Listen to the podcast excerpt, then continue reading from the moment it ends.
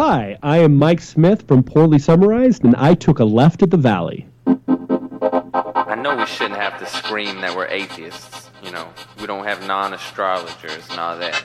But with religious people taking over the world, I mean, we can either speak up or be pushed into a corner. I'm proud to be an atheist, a skeptic, a non-believer, an infidel, a heathen. I call it how I see it.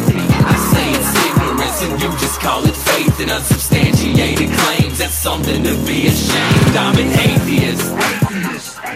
Well, despite a whole bunch of uh, technical difficulties and coming at you from another set of exaggeration, this is Left of the Valley. My name is Kevin, and I played poker with tarot cards last night. I had a full house, and two people died. Joining me as usual is a team that asks, why are piano players called pianists, but a person uh, driving a race car is not called a racist? Uh, he's addicted to placebos. Uh, he could quit, but it wouldn't matter anyway. Tyler. I don't know what to say. And he almost had a psychic girlfriend once, but she left him before they ever met. Kevin. That's right. she broke up with me before we started going out. Guys, welcome back. Um, despite all our fun difficulties and technical That was issues, we're going to have a, an interesting show today, but first let's do a bit of chit chat. Did you guys hear about the uh, Liberal MP? I think her name is, I think I've got this right, Iqra Khalid? okay. She's uh, she's a liberal MP, and she's uh, been given uh, more police protection because she tabled a motion condi- to condemn Islamophobia. This is Bill M103. Apparently, she's received death threats at this point. Yeah. So the bill calls on the government to condemn and eliminate Islamophobia and all forms of uh, systemic racism and religious discrimination.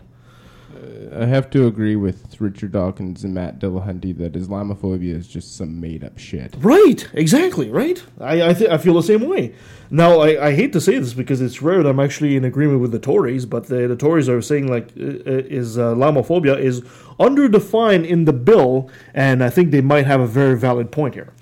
Well, the scary thing is that if we have these hate speech laws like that Jordan Peters psychologist you were telling us about, that you can be charged for using the wrong pronoun, Mm-hmm. they might be able to do kind of the same thing where if you criticize Islam at all, you get charged That's with right. discrimination. It's such So- an easy thing to toss, right? Oh, you're you're racist, you're Islamophobe. Well, you know what? I'm I'm concerned about Islam. I really am. I'm not concerned about Muslims, the average Muslim person. I am concerned about the doctrine of Islam. I, I really Yeah. am. And you can be anti-Islam, like anti the religion, without being anti-Muslim. Exactly. So- exactly. exactly. Same thing with Christianity, and Just I- because you disagree with is- Islam does not mean that you should that you should be considered to be Islamophobic. Is basically what they're saying, right? Yeah, you just because you don't agree with Islam doesn't mean that you you are, are necessarily afraid of the average Muslim person out there. I'm, I'm more afraid of the anti-vaxxers. Yeah, me too. yeah, that too. Seriously, it put my kid in danger a heck of a lot more than terrorists. I mean, the odds of you getting killed by a terrorist is so low. Mm-hmm, More likely to win the lottery or get hit by lightning. So it's going to be a very interesting debate they're going to have in the House of Commons or for, for something like that. So uh, in, in Parliament, I should say, and uh, I guess we'll have to keep an eye on it. No, they should consult Richard Dawkins. Yeah, exactly. no, this is definitely the chair recognizes Richard Dawkins. That'd be interesting. So you want me to talk about my news? yes, let's talk about your news. absolutely. Well, Oh, took- hold on. We, should, should we get a drum roll for this? Yeah. Yeah. I don't. I'm not sure I have a drum roll, but I have an applause. So what's your news? Uh, well, it's been a month and a half since the president of Vancouver CFI, Center for Inquiry, Yes. uh, himself nominated me to become the co-president. Cool. I- I'm just calling myself vice president, but the uh, the vote went through. They voted me in, So- and I don't live in Vancouver, and I don't, Tyler Laguerre is now vice president of CFI. Is what you saying? yeah, and I don't know any of these people. Awesome. I just know the president. He was on the show with Aaron Raw during the May the Fourth episode. Yes, that was our friend uh, Aaron Bays. Yeah, I guess he's been seeing me on Facebook and that sort of thing, and thought I'd be a good contributor. So, uh, the second thing would be Gordon Murray Leslie is the vice president of the BC Humanists, Mhm. and he's invited me to become a board member on the board of directors for uh, Look at the, you. the BC Humanists. So, Look at you go! That's awesome. All this because of this show. Hope you remember that. No, it's just kidding. And I, I don't know if you guys are aware that Enrique Rempel died the other day. I know. Yeah, that is sad news. One of our listeners, Enrique Rep. Uh, you know, the funny thing is, I was just talking to him. On Yeah, Chris too. Christensen's thing, was it? yeah, No. I think he actually Well, commented uh, on I, Christmas. I I talk to him via Facebook on a regular basis. I've been to a couple of movies with him, and the, uh, it's kind of sad. He passed away and young too, uh, slightly older than I, uh, still in his forties, Yeah. and uh, and uh, on top of that, his birthday was the next day. oh, After I found out, I was like, "Oh my god!" I still I still sent him a happy birthday. I don't know on Facebook. I was I was debating that Zach and Chris Christensen's post about the resurrection, Mm-hmm. and I saw Zach comment and say, "I don't know, Enrique, you, what's going on?" Because he couldn't see my comments. Yeah. Because I blocked Enrique like a year or two ago. Oh, you, he- you, you and Enrique didn't get along? Yeah, he's just he got on my nerves with all of his Christian stuff, and he just kept like following me and commenting. And then I found out he was dead, and I was like, "Oh, Well, he was he Felt wasn't an bad. atheist per se. no, he was a Well, he, Christian." yeah, he was he was still a listener of the show though. So and you know he we had some nice back and forth with him, but you he know did a lot for the community. yeah. So I hear, so here, and now apparently there's also a uh, a bit of a fund apparently that some of the uh, atheists. Uh, I don't know if the atheist members started that, but anyway, apparently just to help his widow and kids. Yeah. oh, so- probably the atheist Fraser Valley group. Yeah, I think so. I saw I saw one of our uh, uh, the members there posted something about that. So We can post that at the end of this show. Yeah, see, we're we don't like Christianity, but when a Christian like that dies, we jump in to help him, right? exactly, Absolutely. It's exactly. like brotherly love kind of thing, right? Yeah, exactly. So you know, I hate to use that that that that turn of phrase, but uh, Godspeed, Enrique. well, so so I've got some projects going on. I actually spoke to the Ministry of Education the other day. Yes. and the guy that I spoke to is a skeptic. He, we were talking about excellent. Michael Shermer. The and- Ministry of Education has a skeptic. Yeah, I'm not going to mention his name just in case, Oh, that's I fine, get, of course. case I get in trouble. But uh, he's sending me the stuff f- regarding the curriculum for logical fallacies and Mm. like evolution and stuff. So uh, Aaron and I are going to kind of look over it and see if there's anything we can do to kind of change it a little bit. I think you and Aaron should set up some kind of PowerPoint presentation and take that through the schools. If they'll let us actually do it. So I don't see he, won't. he said it's pretty easy to get suggested material, but even the philosophy, you know how you said BC changed their curriculum this yes. year? Yes. It's all elective. So none of this stuff is mandatory, right? Okay. So we do need a mandatory logical fallacies class. We do need some type of basic political education for grade 12 so they know the difference between left wing, right wing, and center, you know, liberals, conservatives. Well, hold on. Are you ta- are you taking like maybe that's two different subjects altogether now? What you're thinking here? Yeah, no. Um, Critical when- thinking when- and left wing and right wing is when, two different things. When talking about uh, politics and stuff, I think I have to kind of put down my CFI hat off and put my NDP hat on or BC Humanists. I'm not entirely. I got too many hats going on here. yeah, I see that. You get, you get like You don't want hat hair or something. Well, people need to, grade 12s especially. I mean, because it's it'll be fresh in their minds, right? Especially the It's important. especially the logical fallacy thing and the the political thing as well, because so many people just don't know the difference between the conservatives, the NDP, and the liberals.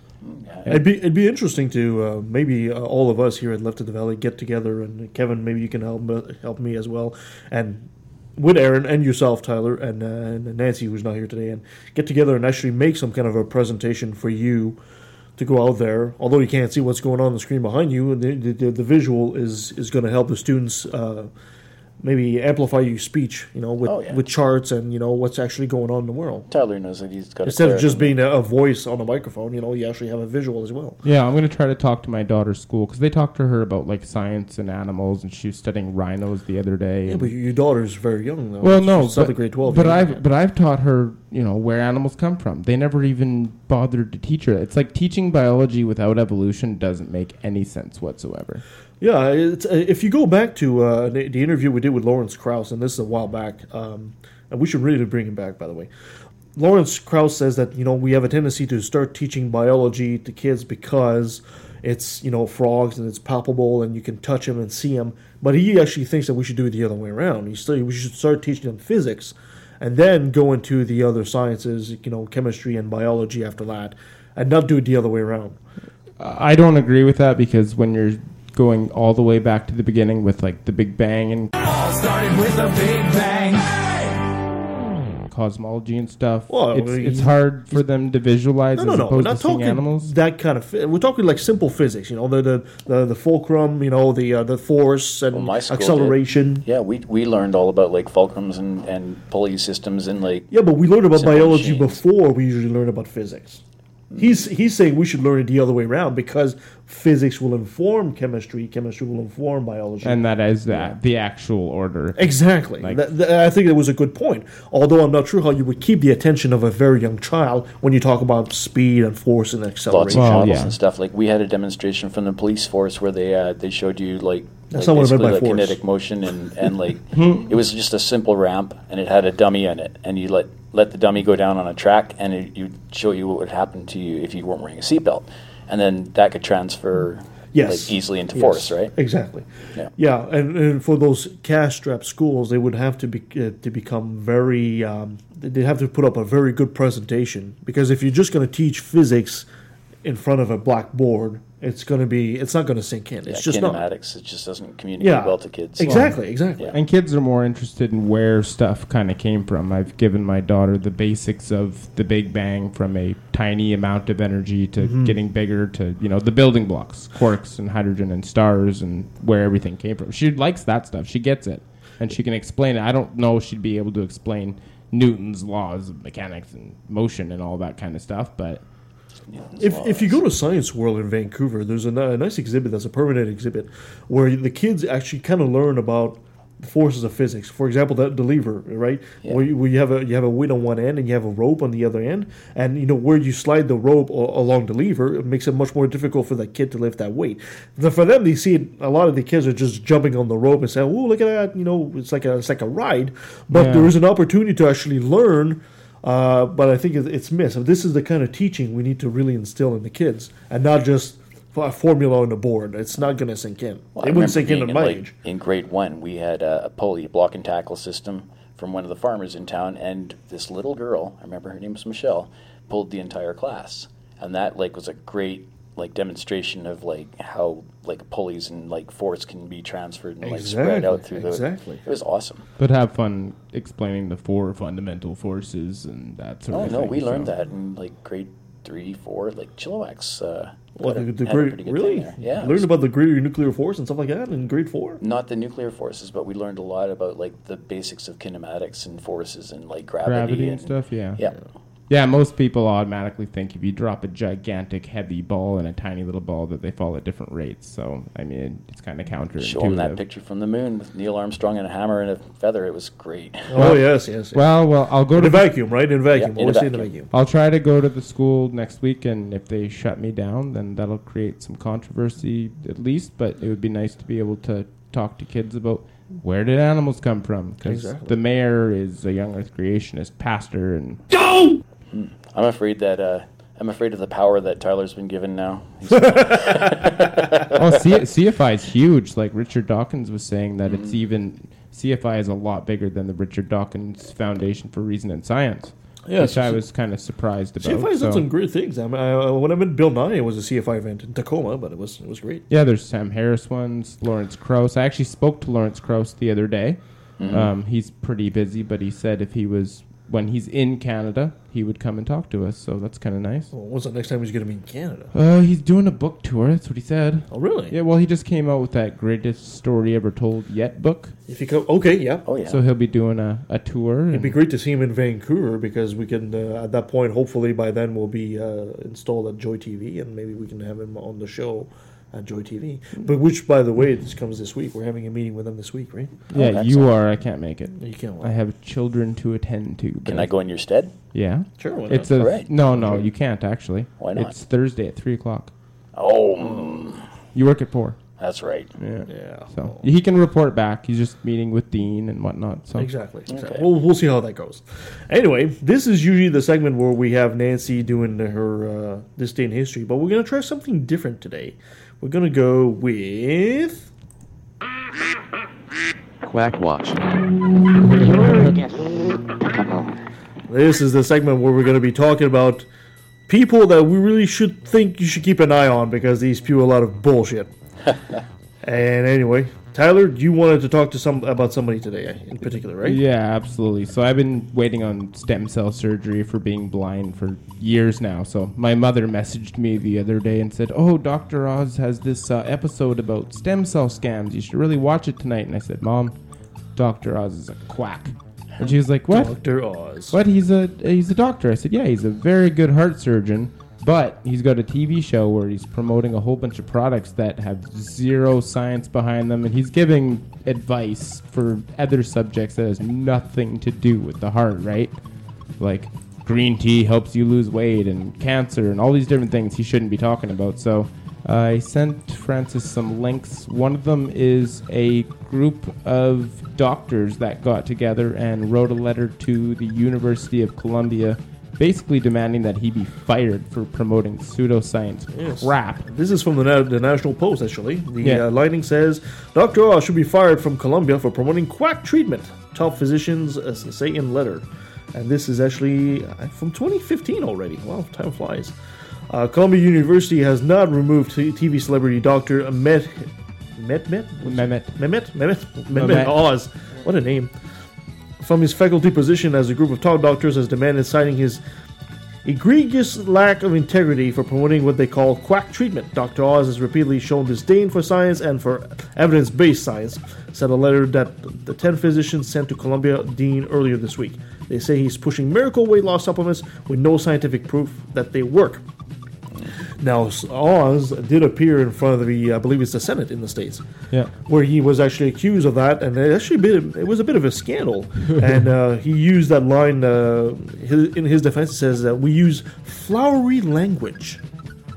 Now, isn't that a great way of saying that we're bullshitting you here? Yeah. That's alternative facts, right? Alternative facts.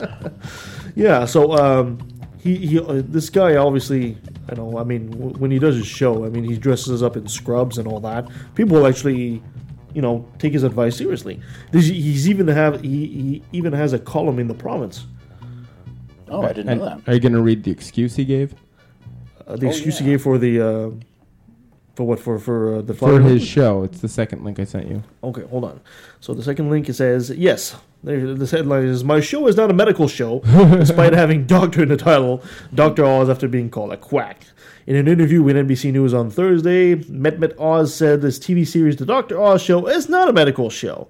America's most famous doctor has been under fire lately for recommending the viewers some arguably quack treatment that don't always seem substantiated. Even though Dr. Oz might not think this show is about medicine, some of the show's 3.4 million daily viewers, wow, 3.4 million, Oh, yeah, it's hmm. huge. Might be under the impression that it is indeed a medical show. The show has doctor in the title. On air, Oz presents himself as a Columbia University heart surgeon, which he is, Yeah. and often dresses in scrubs. He also presents health and wellness advice to his audience. Most of his recommendations focus on diet, health, and fitness, but he covers other health-related topics as well. Now, I'm not saying we're not saying here that everything that he says on his show is uh, wrong. I think it said 40%. Really, Yeah, that they calculated 40% of what he promotes has zero scientific backing whatsoever. Wow. Still, Oz suggests the doctor part of his show name shouldn't be taken literally, he told NBC. It's called the Dr. Oz Show. We very purposely on the logo gave Oz as the middle, and the doctor is actually up in the little bar for a reason. I want folks to realize that I'm a doctor and I'm coming into their lives to be a supportive of them, but I'm not. It's not a medical show. Well, geez, man. And yet he's getting medical advice and telling people what to buy and what not to buy. He actually had one show where they had like one of those mediums talk to dead people. Oh no, And that was kind of like my first clue. I was Oh. like, wait, what? Man. A recent study of 40 episodes the show aired in 2013 found that roughly half the advice doled out on it had little to no solid scientific evidence to back it up. Bam! Well, he's probably getting money from these like green tea companies that say if you tell people this helps lose weight, we'll give you this amount of dollars. Like, why is he wearing scrubs? Did he just get out of surgery? Does he not realize he has a TV show coming up and he has time to change? Or he just got ear under the wire. Yeah. If they use words like, He's in uh, between two operations, you know. like Yeah. detoxify, purify, revitalize, energize your body, balance it, its chemistry or electromagnetic energy, bring harmony to nature and be with nature, stimulate, strengthen, blah blah blah. All these quack words that they use.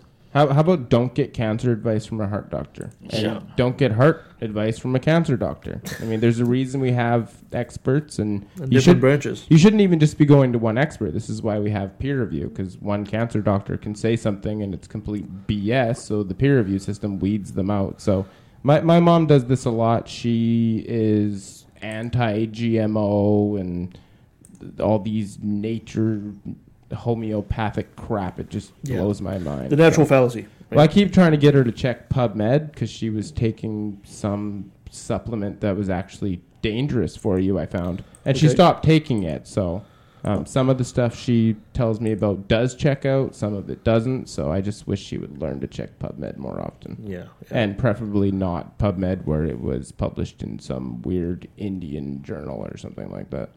Interesting. Trying to teach her about the Journal of Nature and you know all these different sources that are actually reliable. So, but this Quackwatch thing is actually is an actual website. It's called quackwatch.com. And oh, they there we go. Yes, I'm actually on that right now. Yeah, they have a Sure, whole. sure they're not going to sue us for using that quack watch as a segment. Oh no, no, of, of course not. I mean, They warn you not to trust your doctor. they have a, a lot of really good stuff on there. I've looked through all of it and I haven't found anything that isn't really supported. They cite all of their stuff very, very well. So mm-hmm. I was quite happy with the website. So I thought we would turn it into a, a segment. Well, That's a good good. Well, hopefully, our audience can let us know if you like Quack Watch and you Quack Watch and want us to continue with it. Let, let us know at left at valley at outlook.com. As opposed to this day in history. well, you know, Speaking of which, have we got any hate mail lately? No, not lately. but it's okay because we I'm do. just gonna start making up emails and then emailing you. guys. now. people people don't hate us too bad. Oh, that's good. We're doing another brilliant moment brought to you by religion. Uh, Oh, we got a couple of good stories. A couple, okay. Yeah, of course. Now, a new display going to the Creationist Noah's Ark Museum in Kentucky. You guys remember old friend Ken Ham? Oh yeah, yeah. Never heard of Something about him. Never heard of him. Shows what appears to be gladiator-style fights involving rich? humans, giants, and a dinosaur. That's no joke. Ken Ham, founder of the group that runs the attraction, tweeted images of the new diorama on Thursday, and I'm looking at it. It's like, my God, you got to be kidding me! Hmm. It's it looks directly out of a movie of like a Marvel comic book. Wow. It, it looks directly at, at that. Like the Coliseum from Final Yeah, Fantasy Six. There's like there's like this giant guy. He's probably like I don't know eight nine feet tall. He's about to spear this woman, and then out of the other door there's like a T Rex that's coming out. a miniature sized T Rex. He's not as big as like a full size T Rex. The dinosaur is visible in the far right of the first image, which has a giant on the left, apparently about to spear a human, which is exactly what I said.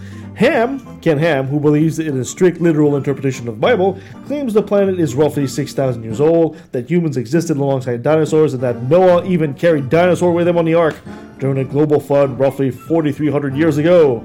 They would have fit. Yes. of course, scientists estimate that dinosaurs died out 65 million years ago, or a good six, 64.8 million years before the first Homo sapiens, who evolved roughly 200,000 years ago. There's no scientific evidence for a race of giants. Speaking of Quackwatch, can, can we get him on the show? Ken Ham? Ham, that'd be We should great. try. Oh my god, are you kidding me? Oh, I love wasn't. that. I wasn't super impressed with the Bill Nye Ken Ham debate, so I'd like to do it myself. I think Bill Nye was very respectful to He Ken. was. Well, he had to be. He was surrounded by creationists with guns. Yeah, yeah, exactly. Oh, well, anyway, What's another, the second one? another story.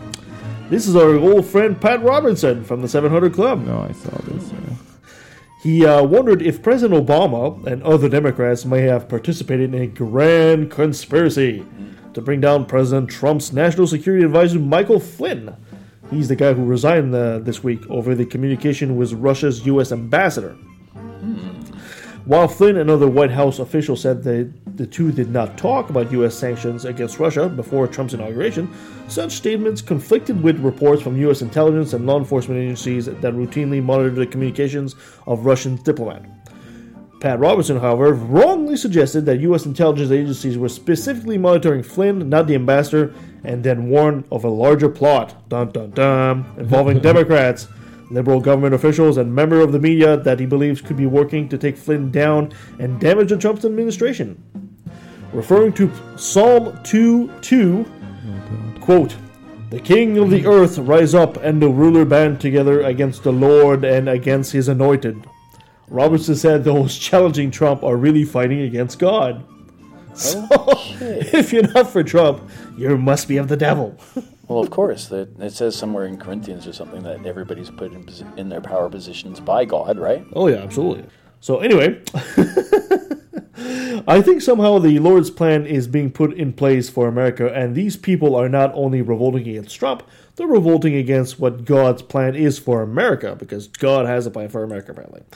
These other people have been trying to destroy America. These left wingers and so-called progressive. Oh man, you know she's doing his voice.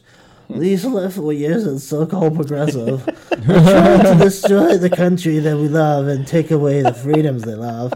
They want collectivism. They want socialism. What they're looking at is a, a free market and freedom from this terrible over overreaching bureaucracy. they want to fight as much as they can, but I think the good news is the Bible says, "He that sits in the heavens will laugh them to scorn." And I think that Trump's someone on the on his side is that that is a lot more powerful than the media. He's a Republican, right? Who Trump? No. no, I meant Pat Roberts. Robert. Oh, you know what? No, he's actually a decrepit mummy from the uh, the early uh, uh, dynasty from Egypt, I think. He was Ross' brother. Yeah. but Jesus, Jesus was a socialist. So the only arguments I've ever heard against that is where they take the quotes from Jesus in the New Testament and say, "Oh, that only applied to you know given to charity and that sort of thing." But back in that day, there was no separation between religion and politics. So Jesus' as advice also applies to the government. Yes. So you're supposed to take care of me. You know, if you don't feed me, you don't visit me, you don't take care of me. Well, when did we do that? When you didn't when you didn't take care of my brothers and sisters. So it's very Tyler, very Tyler, you- socialist. You're taking it out of context. That's not what Jesus was all about. Jesus was about oil, and Jesus was about you know American supremacy, and the, and, and he was white. Don't, Yeah. don't you know? Ask yourself, how would Jesus invest? Well, and they all pitched in their money together into one fund and distributed it. Judas Iscariot was like the finance minister of their little movement I movement think back so. then. So it was kind of on the down low. Yeah, but he was investing in fishes and loaves. He didn't get much of anything. Well, communists and socialists use the Bible as their own. So I don't know where Pat Robertson gets off See su- that fish supporting and, all fish this and kind of bread? There's more where that came from. We just need more progressive Christians. We need to support our progressive liberal Christian friends and get them to help us argue against this horrible interpretation. would a progressive Christian still be a Christian? yeah, like the uh, ge- the geologist that we had on the show, that Christian geologist we had. Uh, Yes, yes, he was- He's, yeah. he's wonderful. I mean, even politically, he's wonderful. He accepts, obviously, evolution, the correct age of the Earth, that sort of thing. How are those compatible, though? I just don't get it. Well, they are to a certain point, I guess. It's, It's like holding two completely diametrically opposed ideas in your head at the same time and saying they're both right. that's No. what mental gymnastics are for. I, Oh, thi- I yeah, think I I think forgot the, about uh, Neil deGrasse Tyson said it best. You know, says God is a essentially a, an ever uh, uh, an ever smaller pocket of ignorance. You know, uh, uh, it's, it's, it's true. The more we learn, you know, the the, le- the lesser great. his power becomes. Right, and he he just hides more and more. We'll have to get more of those Christians from that celebrating creation by natural selection group on. I actually have some who have written Really? stuff for bio logos. Okay. And BioLogos is fantastic. Excellent, perfect. So let's take a quick break, and we'll be right back. And today we're going to be talking about what are we talking about? Morality. Morality. Objective versus subjective. So we'll be right back after this. If your skepticism is socially conscious and doesn't take itself too seriously, you might like life, the universe, and everything else.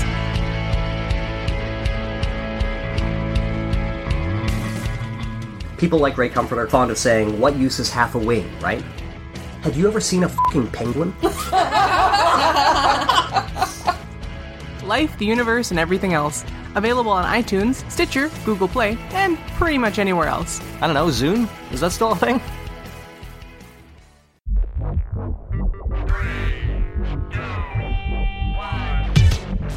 Hi, I'm the Supreme Irreverend Dr. Randy Tyson from the Legion of Reason Diversion. Join me and my co hosts, Christine Shellska, Twyla, and Nate Phelps, as we explore issues at the intersection of atheism, humanism, and skepticism. Topics range from alternative medicine to the interference of religion in public policy. We often have special guests to help us understand the topic du jour. Previous guests include biologist Jerry Coyne, ex Muslim author Ali Rizvi, philosopher Peter Boghossian, and the late physicist Victor Stenger. You can watch us on the Legion of Reason YouTube channel or subscribe to the audio version through your favorite podcatcher such as iTunes or Stitcher. And don't forget to like the Legion of Reason Facebook page. Do you know where Saskatchewan is? Probably not. It's in Canada. If you do, you might know a city named Regina. In Regina, there's a studio. And in that studio, there are, at least once a month, a bunch of skeptical atheist geeks and goofballs who get together to do a podcast. We are the Brainstorm Crew, and we're trying to help spread a bit of reason and critical thinking while still having fun. Never taking things too seriously, but still not accepting everything we're told, we go through different topics, exploring them in depth, and often disagreeing. We try to stick to provable facts, and we never trust a myth. That's why we say we're woo free since 2013. You can find us on iTunes, Stitcher, or Spreaker under Brainstorm, or check out our website, brainstormblog.net. I can't promise you'll always agree with us, but I can promise you'll have fun listening to us. And we're back. Now I know we just did the uh, another brilliant moment, but you wanted to talk about uh, a story that uh, we didn't talk about, but we might as well get into it. Apparently, uh, from uh, Patheos, the Christian florist who refused to provide flowers for a gay wedding loses badly in court. So this is uh, years after Washington florist uh, Barronelle Stutzman, owners of uh, Arlene's Flowers. Arlene's Flowers. That sounds like I don't know. I'm not sure I want to shop there. refused to do business with a gay couple wanting to get married because of her Christian beliefs. The state supreme court court has unanimously ruled against her. The um, let's see. The Washington Supreme Court unanimously Thursday uh, ruled unanimously Thursday that a florist who refused to provide service for same-sex wedding broke the state's anti-discrimination law, even though she claimed doing so would violate her religious belief. See, this is why I always say eventually there's going to be rights that are going to supersede others. There's going to be a, a, a scale of rights. It's, it's going to have to happen. Well, it's a public service, right? So they had this what, was a year or two with uh, I think it was a cake, like a bakery or something like that, refused Yes. to make the wedding cake for the gay couple. So if you're open to the public, you need to respect the public in general. Yeah, but well, we could throw.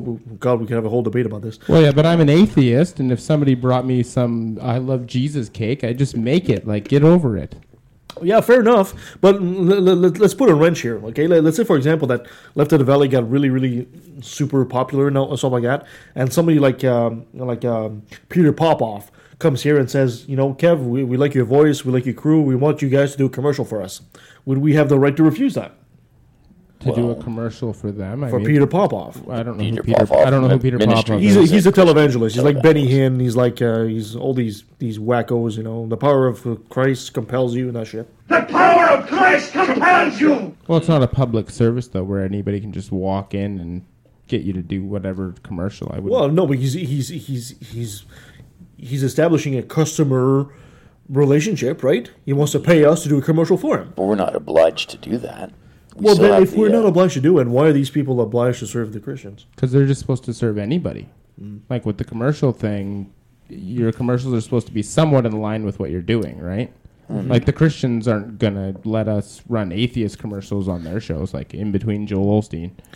So, like, okay, let's say, for example, that I'd still do it, a convicted felon, a pedophile, walks into whatever kind of store and they refuse him service. Is it is that right? Even if he served his time and his debt to society is considered paid in full, do people have the right to refuse service to somebody that they don't want? And I think most restaurants or whatever, like businesses, have the right to refuse service to anybody that Like they want. NAMBLA, the North American Man Boy Love Association from what the where the hell did you get that? That's from South Park. Oh my god! They've killed Kenny! You bastards! Okay. but like, just saying, I mean, like, okay, so if a Christian doesn't agree with um, with somebody who's homosexual or whatever and refuses to do flowers, that I don't know if that's necessarily the same thing.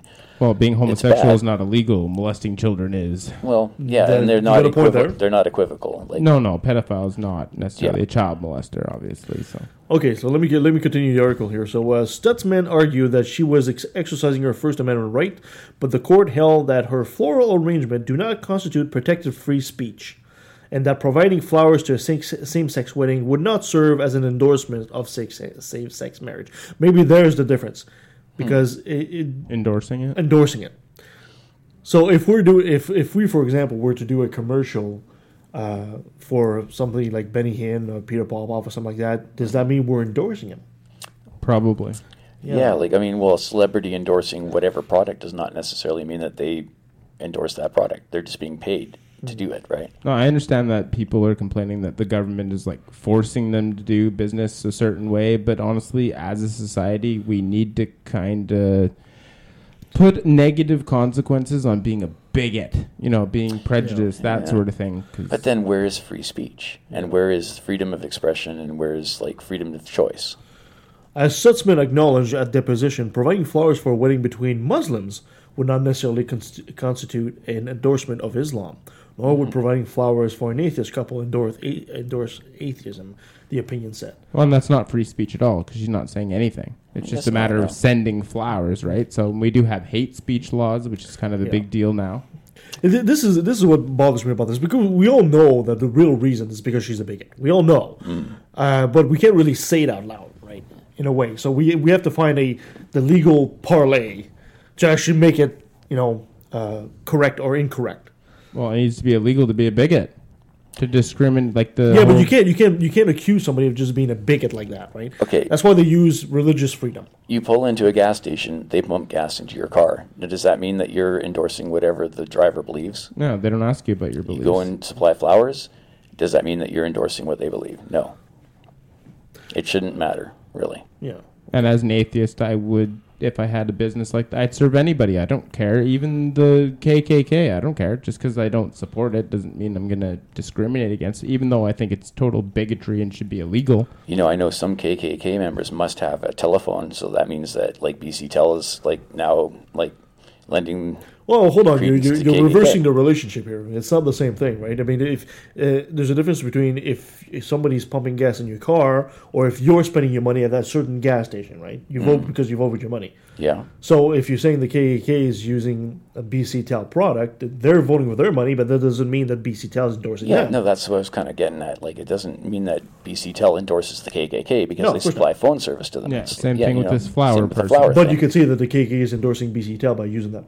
Mm. Or they're just up against the wall because everyone needs to have a telephone. So, so if the KKK went to Tyler's Bakery, then the KKK supports and endorses Tyler's Bakery, but Tyler doesn't necessarily support what the KKK does. Well, Well, yeah, maybe and they I- just support food. And I would make their pro KKK cake. I don't care. Yeah, with white fondant, right? Mm, that we would just be a need, different question. We need to get rid of bigotry in general. We have the Human Rights Declaration uh, of Human Rights, like I said, which forbids discrimination based on sexual orientation and religion and that sort of thing. So Yeah, going into Dairy Queen. Congratulations, Grand Cyclops. Like, who's going to print that out on a Dairy Queen cake? Grand Cyclops? Well, whatever they're called. I don't know. It's like a KKK thing, isn't it? Oh, Maybe it's like, oh, brother, where art thou? I don't know. we should go get, see if we can get some cakes made at different places and see who turns us down for like horrible atheist Yeah. stuff That would on be it. an interesting experiment. see what happens. Plus, I like cake. There's a little note at the end of the articles here that says, while the case may be over, barring the U.S. Supreme Court doing something drastic, keep in mind that Donald Trump is considering an executive order that would allow religious people to discriminate without penalty. It is similar to the law Governor Mike Pence signed in Indiana before a public outcry forced him to pull it back. While Trump reported uh, delayed signing such an uh, an order a few weeks ago, with this decision, he may be pressured into giving the thumbs up to a faith-based bigotry. What does that mean, though? Like, what are they allowed to discriminate against? Other religions? in, in, in, they- they would be allowed to, uh, to if he signs that law Yeah. then that that p- particular uh, flower person uh, with her shop would have the right to discriminate Oh, okay. Well, because I know they ranked uh, secular humanism as a religion, so they would be protected. Obama put that in.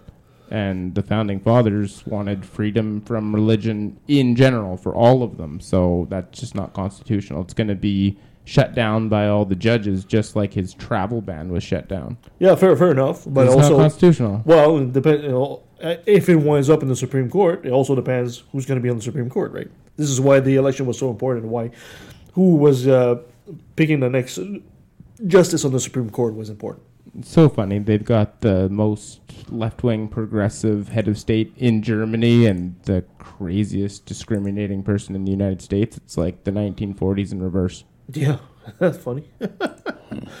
oh goodness. Anyway, where were we? we were going. Oh yes, today we're doing a, a little debate. I Had to bring out that little music. It's not a pop quiz though. It's a little debate. Between Kevin and Tyler. And you. Well, I'm gonna put myself in the middle and just toss some wrenches into both your camps. You just save a lot of time. You and be just, the monkey for my wrench. you just save a lot of time and declare me the winner. Like hell, give me your twenty bucks first. pay him. Pay off the judge. So today we're talking about morality. So I guess how do you guys want to do this? You just want to open up and, uh, or you want to propose a question and then just rebut? Well, we should probably explain the difference between moral rationalism and moral relativism. So, Okay. uh, I agree. Go ahead and explain that. I agree with Sam Harris that you can actually calculate what is moral using science and math and that sort of thing. Where most people, especially most atheists that I know, believe that morals are specific to that culture. So if it's right and wrong in that culture, then there's no objective standard to say that that culture is wrong. That's basically the difference between them. Okay. Okay. And I think you can do the actual math, and I'll show a little bit of that after. But I guess uh, we'll let Sawatsky put his case forward for moral relativism, I guess. Yeah. So like- you support moral, moral relativism? I would say, I guess, if for lack of a better term, I think that uh, Tyler is sort of like not really paying much attention to the fact that culture informs what is moral for your culture. Whether you understand it or whether you're aware of it or not, we are taught what is right and wrong by the people who were also taught what is right and wrong all through their lineage and everything. The reason that we function as a culture is because it's sort of an agreed on thing. Now, there is elements, as Tyler would probably point out, of like kind of an evolutionary um, feeding of it. Basically, if somebody attacks members of their own tribe, they're not going to do very well within that tribe. More than likely, those people will gang up on them. So, therefore, that kind of moral could arise from that. Don't kill people in your own tribe, right? Yeah, yeah, of course. Got And it. this, uh, this, of course, on the aspect that we're a social species. Mhm. If we were an independent species, let's say, for example, we lived our lives like tigers, we were all solitary, then that moral would be radically different. Definitely, yeah. Yeah. Yeah, so there's this battle between uh, cultural evolution and evolutionary psychology. The people who don't like evolutionary psychology say, you know, it comes from culture, not from evolution. But what they forget is that where did that culture come from? It came from evolution. This is why we have rats and chimpanzees and all these other animals that have very similar morals, especially when it comes to cooperation and stuff. Like people always ask me for absolute morals, like an example. One of them is nobody wants to be raped. Okay? So if you take wild female chimpanzees and you put them in captivity, what ends up happening is that the women or the females are close to each other, so they team up and they fight off rapists. And some of the Rapist chimps? Yes, Mhm. and some of the males will actually help them as well because the negative consequence to that is obviously that they don't get to engage in mate selection, right? And uh, the whole paternity uncertainty thing, that kind of thing. So I think you can do the math for pretty much any different type of moral, whether it be murder or theft or rape or whatever it is, and then apply it to the entire species as opposed to just two competing groups and look at it from the point of the prisoner's dilemma who's cooperating, who's defecting. Well, Uh, there's only so far that can go, though. Okay. Like an example. Well, okay. Within a, within our culture in the West, we uh, we have agreed to like live the way that we do, cooperate the way that we do in our individualistic society, but it stops pretty much as it is right now beyond the West. Like the West is the wall compared to the East. Now the East has their own morals, and typically, like if you're at war with one another, your morals are trying to supersede and trump the other person's morals.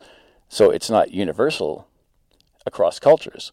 It, it its frame of reference is within your own culture. Let me let me let me throw a wrench in there. Um, what if, for example, uh, because like you say, uh, uh, morals are informed by evolution. Tyler says that. What if, for example, we had uh, we live in a society right now where very well uh, we're, we're we're friends and all that. Um, I don't know, nuclear winter tomorrow, something like that. All of a sudden, the populations are decimated. I think I think um, social order will get out will go out the window, and with it, maybe the same morals that we enjoy. Although it's the same species, but we would become much more uh, barbaric in that sense. You know, like in the old days, right? Protect your young. Yeah, exactly. Kill You, if you have care about to. the family and the neighbors be damned, right? Yeah. Well, and the thing is that the prisoner's dilemma promotes cooperation and the golden rule. A lot of people think that evolution promotes the whole social Darwinism thing, um, which, d- if you actually do the computer experiments with like the tit for tat and the defectors and stuff, the, the defectors win kind of the battles, but they always lose the war. The defectors, you get them together, they wipe each other out. You get the cooperators together, and they flourish, and they also kind of tit for tat back on the defectors. So over time, the cooperators become the majority, which is why psychopaths are such a tiny percentage. But Kevin was saying, you know, these two different cultures. Okay, that's that's fine. If you want to compare Canada to Muslim countries or whatever. But if you apply the calculation to the entire human species, which is kind of the point, we're trying to keep our species alive, then we need to cooperate with those people. And these Muslim countries are just not cooperating, not cooperating with their people at all, with genital mutilation and oppressing women. And it's the golden rule. You got to put yourself in their shoes. Most people aren't trying to go for the preservation of the entire human race, though. Everyone has their ideals and morals that they would like to see dominate other people's morals. True, but people don't want the human species to go extinct, right? No, well, would you choose a collectivist or individualistic society, for example? There's a point right there that's a, a strife point. Well, it's the many hands make light work kind of thing, right? Well, yeah, um, like say Jap- Japan is very collectivist. Everyone's out for the collective group, whereas individualism in North America is more like favored and like promoted. Well, I, I maintain that evolutionary game theory supports being a social democrat, you know, helping everybody because you might be rich, but helping the poor, social safety nets, that sort of thing, it decreases violence, which also affects you. It decreases crime, which affects you. Well, how does that explain capitalism then? What do you mean?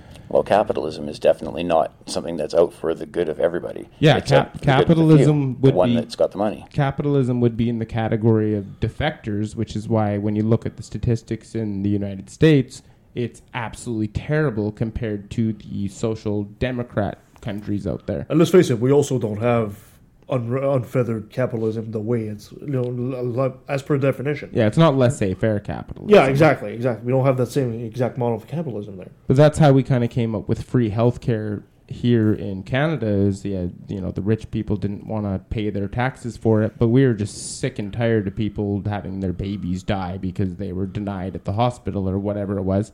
So we decided to all pitch in together, and that way, if you're rich today and broke tomorrow, then you would still have that as kind of a safety net. Absolutely. And our healthcare statistics are so much better than the United States, even though they spend a lot more money per person on healthcare, and their stats suck.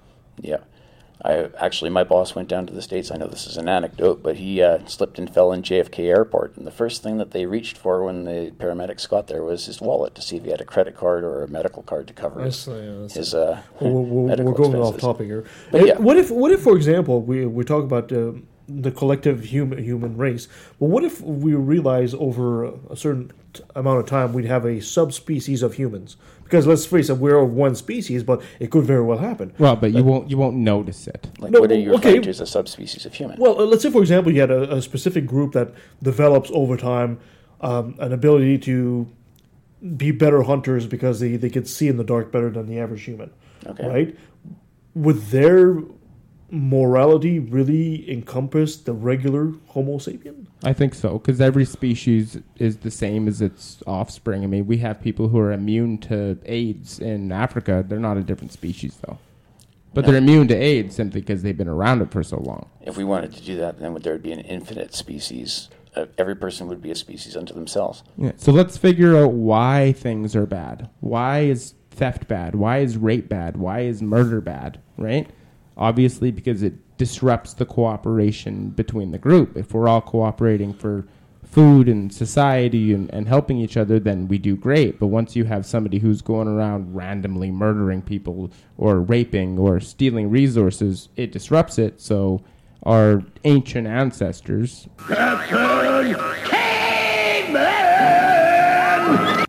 not sure which ones you would call them, whether it be Homo habilis or it probably goes back further than that, since we see the same kind of behavior even in monkeys. Okay, well, we're looking at like from the outside looking in or whatever. Like from our perspective, we see that murder and rape and pillaging and all that stuff is bad. But the people on the other side who are murdering and pillaging and raping have a different idea of what's moral. They're expressing power and the and the rest of society is just oppressing their power. Yeah, you're assuming also that their economy is based on the same economy that we have, right? Well- the, the, the, the, the pirate, for example, doesn't have. He's not doing it because he's getting a thrill out of piracy. He's doing it because he's trying to survive too, and he doesn't have the uh, the, the support that we enjoy here. Well, that's the exist. That's like saying the prisoner's dilemma doesn't make sense because defectors exist. Well, yeah. Yeah. defectors exist. Of course, those are the defectors, and they're clearly wrong because you guys know what a Nash equilibrium is. Yes. No. Francis? Okay, so you you take two different groups of people who have two different goals, and they kind of meet in the middle, so they both kind of get what they want. Yeah. So that's what we need to do with the wealthiest people and the poorest people is create a Nash equilibrium where they're both kind of getting what they want. Rich people can become poor, poor people can become rich, that sort of thing. But that's sort of prevented by the oligarchy that we're all under. Well, that that's what we've done with healthcare, right? Like it was our prime minister whose mom was really sick, I think, and he supported the healthcare, and that's kind of how we got it. Is because yeah, you might be rich now, but It's what if you're yeah. if you're bankrupt tomorrow and you're all of a sudden poor and you need to go to the hospital? You're safe. It helps everybody. It helps the rich. It helps the poor. Nobody has to pay out of pocket.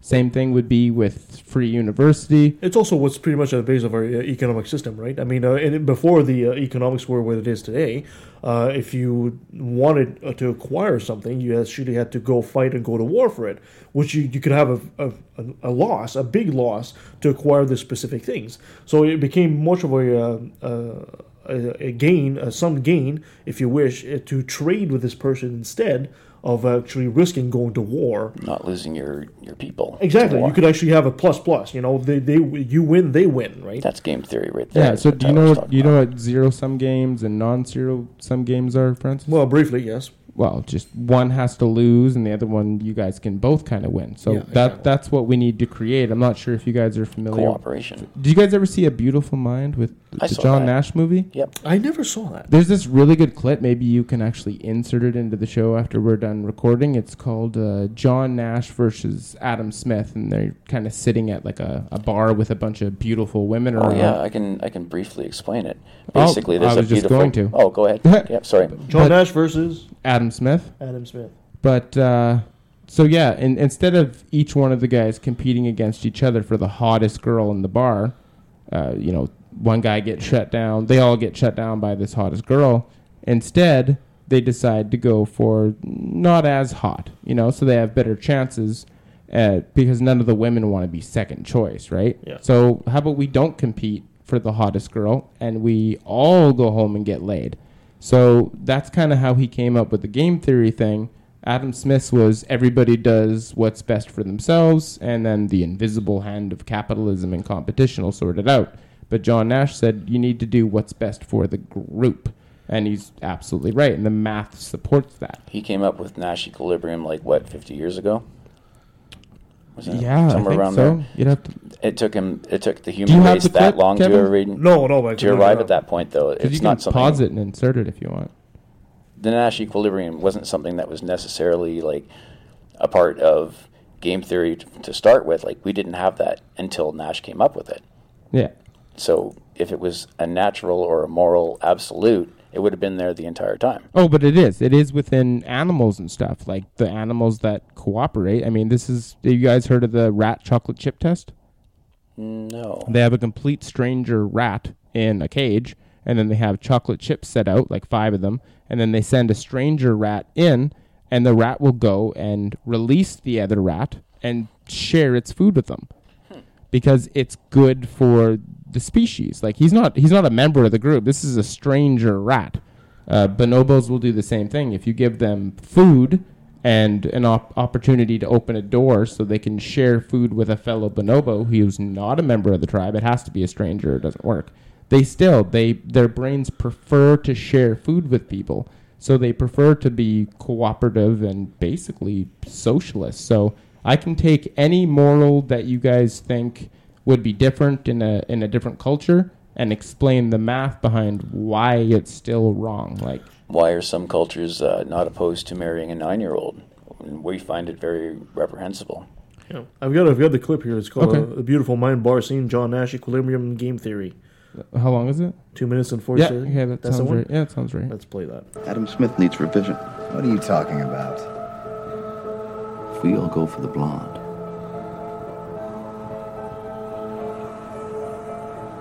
we block each other. Not a single one of us is going to get her. So then we go for her friends. But they will all give us the cold shoulder because nobody likes to be second choice. But what if no one goes for the blonde? We don't get in each other's way, and we don't insult the other girls. That's the only way we win. That's the only way we all get laid. And that pretty much says it right there. So it's kind of the same thing with everybody striving to be rich. You know what I mean? Stepping on everybody to get rich. Instead, we just try to create equal opportunity and work as a group. So uh, you were saying about you know marrying nine-year-olds, and that was acceptable back in the day. It's still in some parts of the world acceptable today too. Well, th- hold on, hold on. Before we get to the nine-year-olds here, um, there, there, there's a. It seemed like cooperation, but it didn't seem like cooperation to me. See, they all went. They all went for the uh, the other girls, but they they essentially had a truce. They all individually wanted to go for the blonde. They all, and if they had a chance, they probably would. But they they all they all said, "Look, we, we we're cooperating and we're agreeing not to step on each other's toes, but we're all having the same individual goal." In this particular instance, the one that Tyler just illustrated through the John Nash one, there was no real alpha male. If there was an alpha male in that particular situation, he would have got the blonde. What does that say? Maybe he would have. Well, pretty much. He would have beat everyone else up. She's mine.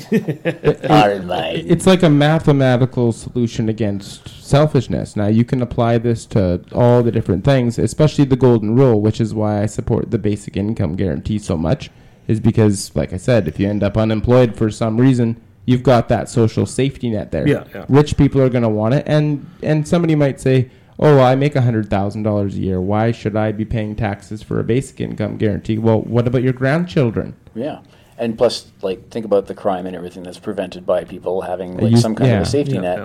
But we, it took us years to arrive at this point. It wasn't something that was necessarily ingrained in And although some human some psyche. so some people will say, well, you know, some people will take advantage of the system. Yes, some They do it people now. will. Yeah, some people will. But just like any other business out there, uh, when you uh, let's say you work at uh, Payless shoe stores or something like that, they do take into consideration that some of their merchandise will be stolen, and they, they put that in their bottom line, and they actually account for it. And and they can still make a profit. yeah. So even if the the social uh, the the basic income guarantee, even if there is Joe Blow here and uh, Jill Stupid there decides to take advantage of the system, overall it'd be it'd be stupid to throw away the idea because a few, to lack the better term, a few bad apples would take advantage of this. system. Overall, it'd be a much greater good. Well, it's like saying let's get rid of healthcare because all those fat people out there that are just eating like crap and costing us more money, and you know, people, smokers, that sort of thing. Yeah. But we still give them free healthcare, Mm. even though they smoke and they eat like crap and they do drugs and that sort of thing. Thank you, BC. I appreciate it. because it's a small percentage of the population. But the uh, the nine year old thing was more acceptable back in the day because people just didn't live as long. I mean, if you had a baby when you were 15 years old, by the time your baby was 15 years old, you were kind of maxing out on the average life expectancy for your contraire, mon frère. average It's happening. peasant. It is happening nowadays too. It's not just because of a lifespan thing. It can't be explained away by that. No, no, but he, I think he's he's pointing out that it started because of that. I'm saying why it it's was- continuing yeah. today because of tradition. I mean, which is a broad bad Jesus, idea. Jesus' mother was like what 14. I don't know. Well, we, we Never have talked no idea. And there's no age in the Bible that says anything about their. Something like that. But I mean, Aisha was like nine or something like that when they consummated the marriage. Yeah, she married. She married at the age of six. And Muhammad's wife was uh, was six, and then she they con- consummated the marriage at nine. Yeah, is that that's right? Aisha. that's who we're That talking was her- about. That's Aisha. Okay. Yeah, but now we know the science behind it is that their brain development level, they can't consent. Their brain development between a nine year old and a 18 year old is massively different. If you actually look at the pictures of it, it's crazy different. Well, what about if the uh, older gentleman had the IQ of, say, a nine-year-old? Would that be different? Well, we have laws against mentally challenged people being able to be in relationships otherwise, anyway. So it makes sense. Like everything comes from evolution. All of psychology comes from evolution. All of our political ideas come from evolution. They can't come from culture because the culture comes from evolution. Like Well, then I think the environment would actually play a little bit more of a role in that. If if our if our culture or our human race developed on slightly different like circumstance, like lower gravity or a planet where it was just always wet and raining and we lived underwater, we would have different social constructs and like rules and everything that would come along with the environment. Well, Like that- also, if we're in a social species as well, right? Well, that's why we use the golden rule. Do you want to be nine and forced to marry a 40 year old? No. Do you want to be a woman who's forced to get uh, female circumcision? No. Plus, So- there's there's no survival benefit to it, and it's not equal. So it violates. to yourself is like preventing the injury or slight to yourself. But like for years, we've been oppressing women. Like Yeah. they were substandard to men. They weren't allowed to vote, et etc., etc. Yeah, which violates the golden rule. So why did it last so long then? Well, because the defectors do that. I mean, they win the battles but lose the war, and they're losing now. I mean, we've had all this revolution stuff with transgenders and homosexuals and females being able to vote and racism and all that kind of stuff. It's like the better angels of our nature. Shit was pretty bad 2,000 years ago when he started. That's an know, excellent book, by the way. Highly, highly recommend that. yeah, and things are getting better because I think we're learning over time what actually works. The problem is we don't have any game theorists advising this type of uh, political policy. I they think- should. I think the the biggest problem I have with like the whole argument where we differed on points was uh, the idea of the absolute morality, and that sort of because of my definition of what absolute morality is, it means it has some kind of higher authority that enforces it, which is what religion has been doing over the time. Oh yeah, I don't mean years, I don't mean enforced. I mean what is right 100% of the time regardless of, of the culture. Nothing is right 100% of the time. Give me the right circumstances and I'll kill, but killing is not a good thing. Well, no, like I said with rape, right? With everything. You just you can't justify it. They try. I mean, the Muslims have countries have raped women so they could ex- execute them because they weren't allowed to execute virgin virgins. What if you thought your family was the last one on earth and you had one woman who did not want to sleep with all the guys there, but everyone was hell bent on reproduction for the race and they all raped her? Well, and see, and that would be the golden rule, and the benef- benefit for the survival of the species is that the needs of the many outweigh the needs of the few, right? So then, therefore, it's not a moral absolute. Oh, it, abs- it, it is in every culture. It would be the answer would be the same, regardless of what the culture is. If you're facing rape or extinction of the human species, then obviously you have to kind oh, of. oh, no, yeah. And that's, at the same time, what, what he's doing there, if they're raping this woman, uh, just because they're doing it doesn't necessarily make it a moral act. It might be immoral, but it might be immoral, but needed for the survival of the species. Well, from the majority's point of view, she would be the one that's immoral because she didn't want to reproduce and save the human race. Well, I wouldn't consider it immoral. I mean, you you'd understand why somebody doesn't want to be raped, right? When Yeah, of course, yeah. Of course They not. sorry, I'm sorry that we have to do this to you, but we do have to do this to you. It kind of sucks. So but- what you're saying is like what the majority want, and that is what trumps what the minority wanted. I'm not saying I'm not saying necessarily that it's always the majority. I'm saying yeah, Yeah, the no. majority, but I'm it- just saying that morals are more fluid than you were admitting earlier. I think you can apply the math to any single situation and come up with the correct answer as to what's beneficial for the group, whether that be the whole world of human species. I don't think it matters what the culture is. That's you can't say perceived, perceived benefit only because like uh, there's a bunch of Christians down everywhere in the world that think that Muslims are a threat. So you get enough people on board with that, And Well, and and they're and they're wrong because they need Well, we cooperation. know they're wrong. Absolutely. Well, only because they need cooperation, whether it be Christians or Muslims. Religions in general kind of divide us all. So So there you're saying it that the moral arises from the cooperation and the like consensu- consensus amongst the people. It's not an absolute. I- i- if it's all, if the answer is always the same, regardless of the culture, because of the evolutionary game theory math, then I would call it an absolute. Let, let me throw a wrench here. Let's go back to that uh, that, that poor the poor girl that's getting raped. Um, let's say, for example, her her captors or her rapists are either religious or not. Now, would they say, for example, if you have a group of very religious people, would they actually say, "No, we'd rather have the species go extinct because it's not the moral thing to do," as opposed to another group that would say, "No, the survival of the species is uh, is uh, the prime factor here." I think sexual drive would trump it, and somebody would find their way to have sex with her. That would be it. Like that's just the way that sex drive would work. Okay. It doesn't even have to be about reproducing or saving the species. So you've read the moral landscape, then, right, Swatsky? Yeah. So the basic premise is that you could have a world that is full of maximum pain and suffering, and then you can have another world that is the exact opposite. So maximum well-being, everybody's happy, that kind of thing. I mean, your worst your worst day is you get like I a just cough. tried to get Sam Harris on the phone. He's not answering.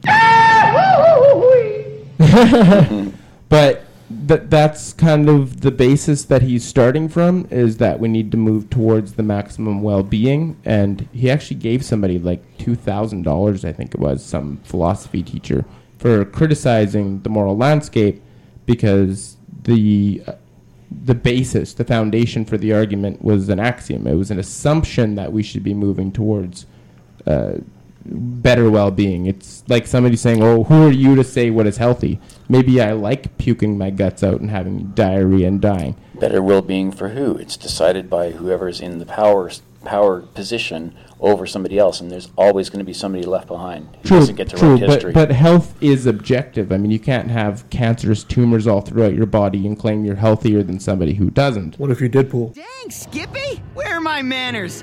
Introductions. Call me Deadpool. It rhymes with no school. Too cool, ain't no fool, and I'm the best that there is at what I do. Cool. Moving on. Yeah, well, yeah. So You, you you can claim, oh well, it's my belief that cancer Bell is healthy. cancer. It doesn't matter if you claim that you think cancer is healthy. It's not. It's the same thing with uh, female circumcision. What's the benefit? What is the pragmatic benefit to it? And it obviously hurts them and oh, this is more of a decreases equality. power and- thing in itself. Like that's to show. Well, they, they also claim that it's supposed to diminish your libido. Yeah. Which is, you know, I, I think control. Uh, personally, I think that's flawed. I really Well- don't think that it has an effect. But yeah, because they don't want adultery, right? It's brutal and it's barbaric. But it, it should avo- never happen. it violates the golden rule. So anything I think that violates the golden rule on like a global scale is bad. It's it's like did you guys see uh, Nice Guys Finish First by Richard Dawkins? No. I, think- I think they pulled it off of YouTube, but he has this uh, example with pigeons, you know, picking off parasites or whatever, and he has the the one type of bird that's the defector, and they go around and they get one bird to groom them, but instead of grooming back, like reciprocating, Mhm. they just fuck off, right? And then these birds kind of realize who the defectors are, and then they won't help them anymore, and they end up dying of parasites. So the birds that cooperate by I'll pick out your parasites, you pick out my parasites, that increases their survival rate or chances of survival because they're cooperating together instead of just going around and getting as many birds to pick off your parasites and not spending the energy to help them back. Well, I have a question for you then, Tyler. Okay. What is one moral that is global and universal that applies to everybody in the human race? Well, I said that regarding rape. Okay. Nobody wants to be raped. Absolutely nobody. Even if you simulate rape with your girlfriend, it's not rape. It's fake. It's role playing, but things against people's will in general, like that kind of thing, that has an evolutionary benefit. Like I said, with paternity uncertainty and mate selection, sexual selection is a big deal. Women have to be able to have control over that kind of biology, just like other primates do. But what if that was a culture thing? Like, what if uh, it was typically accepted, say, on the downtown east side, that you were going to have sex with a whole bunch of different men, and you didn't see it as a bad thing? Well, It's I not have, universal then. I've got no issue with prostitution at all. This is hypothetical. I'm just playing devil's Oh no! for pro- the record. But prostitution is prostitution is totally fine. I I think it should be legalized, and the women should have as much power as they can over their own bodies and their own business, instead of having pimps control them and abuse them. well, back in the day when like uh, the matriarchal societies, like they celebrated women and their femininity before the patriarchs became like dominant and whatnot, and women were were were celebrated, and everyone wanted to have sex with them. And There wasn't anything such a thing as rape. Right. Well, I mean, we have rape with chimpanzees, right? Like I was saying, you put them in captivity, which would be synonymous with uh, the Neolithic revolution, agricultural revolution. They team up together, and men actually help them. So it's there's huge differences between chimpanzees in the wild and chimpanzees in captivity. It's it's actually pretty illuminating on how humans think because we're basically in captivity. So, so let's throw another wrench here in this uh, this whole rape. I love uh, these wrenches. Yes. Now, let's say, for example, that of course, uh, rape happens a lot because uh, physically men are usually, on average, stronger than women, and they can impose themselves physically on them. Yeah. Now, let's say, for example, our species had evolved the other way around, like hyenas. where Amazon females, women. Yeah, like females were much bigger than the uh, the average male. Then with this, uh, would we have the same kind of morality about rape, if that it would even exist? I wonder. I don't. I don't know. Yeah, you think about it like as a thought experiment. Yeah, they're- pretty they're good thought interesting. experiments, yeah, absolutely. for I sure. wouldn't. I wouldn't equate prostitution with rape, though. No, no, no. Of course, No, not. no, no. That was a thought that's probably a you were very But you know, since, since, you, since you're saying morality will, uh, will evolve from evolution, they, they- so so if if It's a we had survival. evolved, Me- it's a survival mechanism. yes, if we had evolved differently from what we are now, because it's very easy to, to, to maybe make a judgment of what we are now. But if our species had evolved differently, even a small difference like size of the the mates, I think it actually did in some parts, where women were just from selective breeding and stuff. The men were smaller, and the men were sexual dimorphism. Yeah. But you got, you got to think about what the negative survival consequences are to these kind of things: theft, murder, eh, the whole Ten Commandments, whatever you want. But really, what's the percentage of rapists that are men? It's the minority. The vast majority of men are not rapists. Yeah, the vast majority of men do not have to be taught to not rape, but it still exists within that lunatic fringe that we'd all like to beat the living snot out of. Well, and and Steven Pinker has a book. I think it's called The Moral Instinct, where he argues, you know, against the blank slate, which was another book that he wrote, saying that we are we inherit the brains of those that were successful in the past. So most people tend to inherit brains of the cooperators.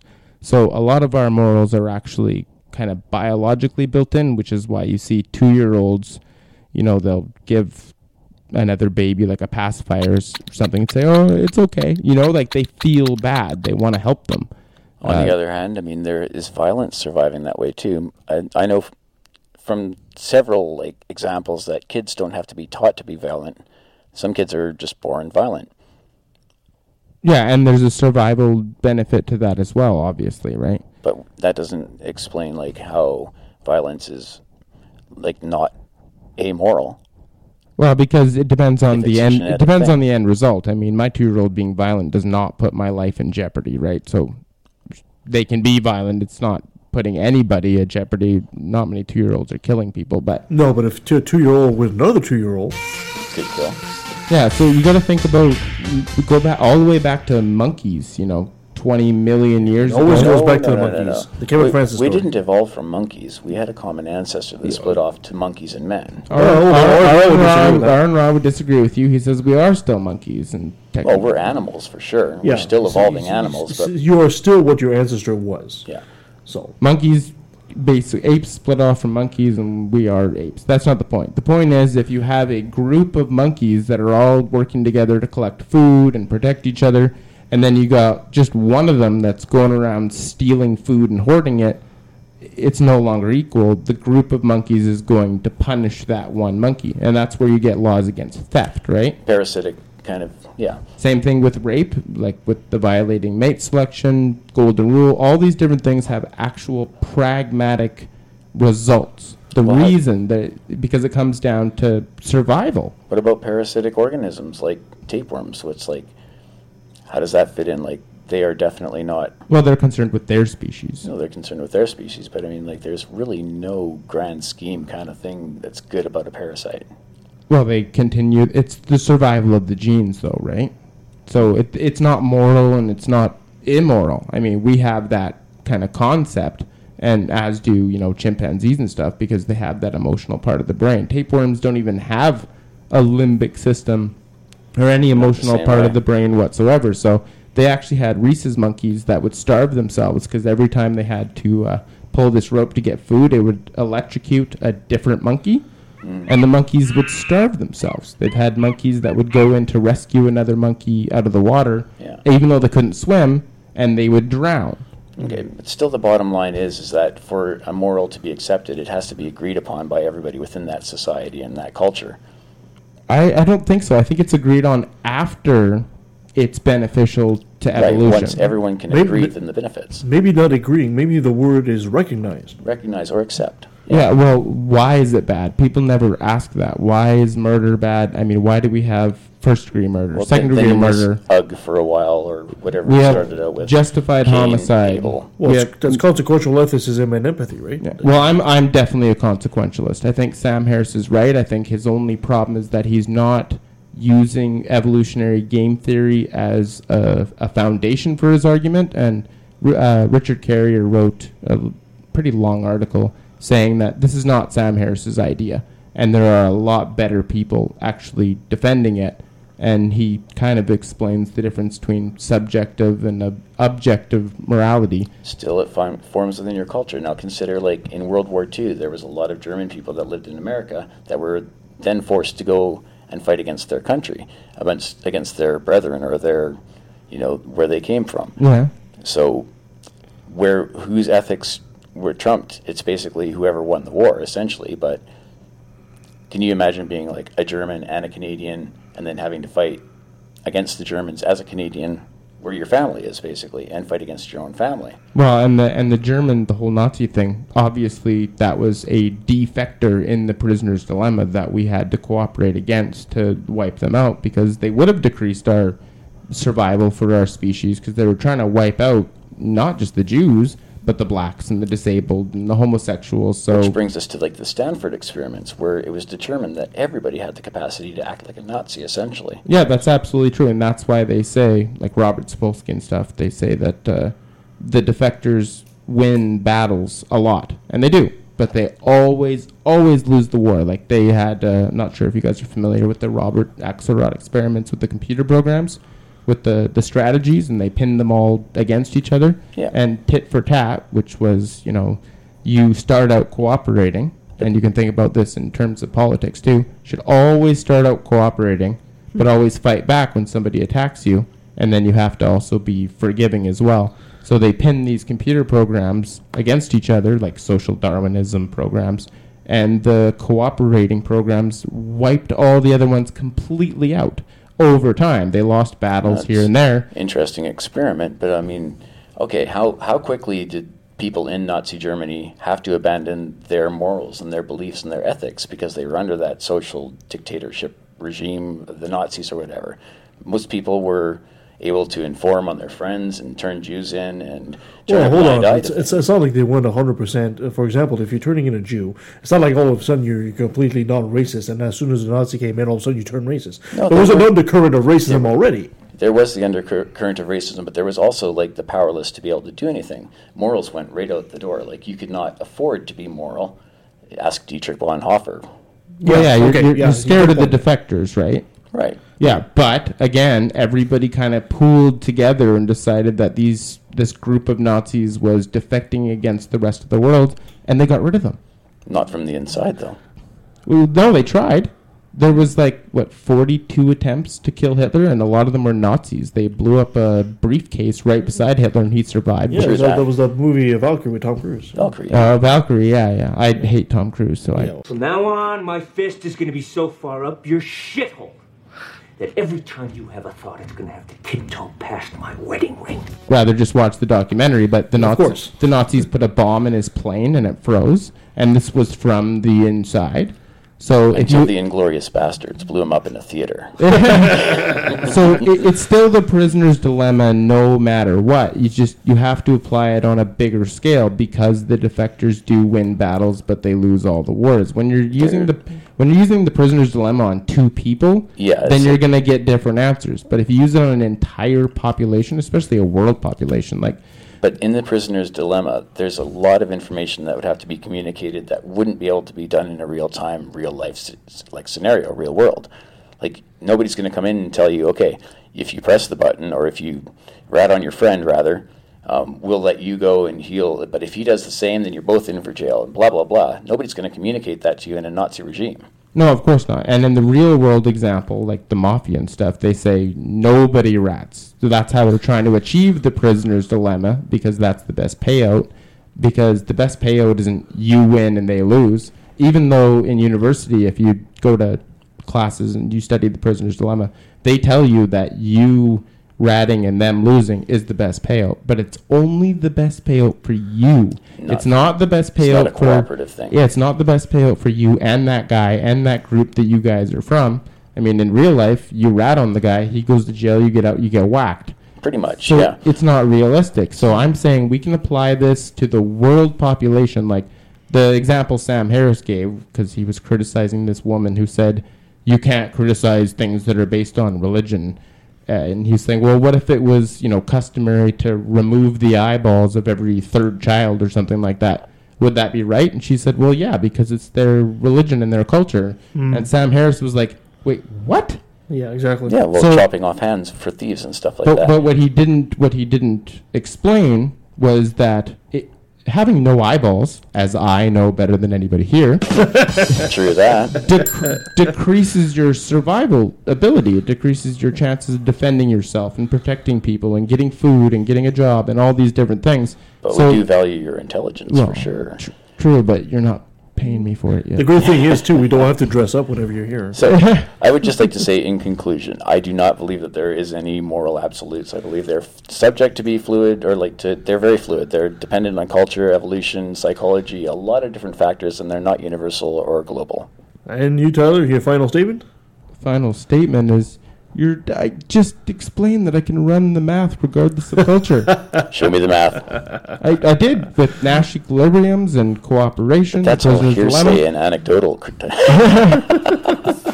Thank you so much, gentlemen. That was a great spirited debate. Wa- Watch, everybody needs to look up Why Should I Be Nice by Robert Sapolsky. It's a little short thing. It's from the University of Stanford, and he explains all this kind I could just go on and on about evolutionary I would games. like, I would like for you guys to watch Bugs Bunny and the Roadrunner and the, the, the Coyote, because like I think. Thank you very much, Kevin. Thank you, guys. And maybe our listeners can let us know which side they fall on. You can send us an email at left at out, left at valley at outlook.com. Um, coming up, we'll have next week. You gotta, you gotta, you got somebody coming in, Tyler, don't you? Next I'd week? like to do a free will debate. I'm not sure if he's 100% available, but I also have What's his name?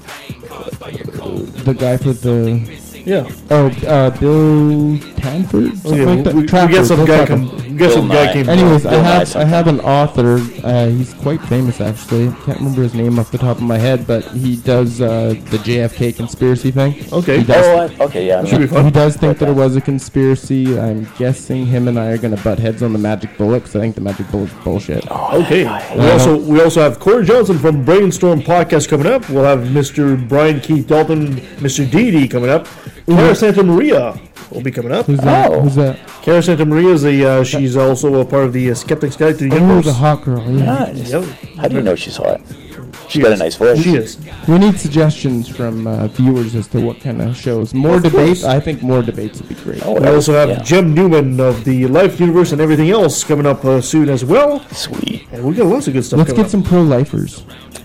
We can work on that. You said that we might be able to do a pro-life debate like a year ago, and they never showed up. No, They never showed not. up. They were afraid for Uh, their lives. That's like that Ramy guy. We sent him an invitation. He just says chickened out. Too. And I have a debate coming up with uh, Chris Christian. That's right, our friend I'm Chris. looking Who's studying Christian We'll talk, apologetics. we'll talk about the uh, resurrection around Trinity Easter. Western University, and I'm going to Chris. destroy him. Hi, Zach. He's a nice guy. Yeah, they're nice guys. They're nice guys. You can follow us on uh, leftofthevalley.com. You can follow us on Facebook, on uh, Twitter at, at LETV Podcast. If you're following us on iTunes, send us a five star review if you like the show. We'd really appreciate that. Anything else you guys want to add? Yeah, you can, re- I look forward to the hate mail, so you can send that too. That too. you can find us at the Left of the Valley Facebook group, my group, which is discussion group for intellectuals, but you'll probably get kicked out if you're even remotely stupid. and That's then- why I'm not part of the group. And then the, the slightly less picky group is Church of Church of the Basement Dragon. Yeah, that's a good group too. It's a wonderful group. You don't have to be as smart. You won't get kicked out so fast. All right, Better go gentlemen. Good show. Landslide. Cool. Thank you so much, gentlemen. Thank Until next much. time. That was awesome.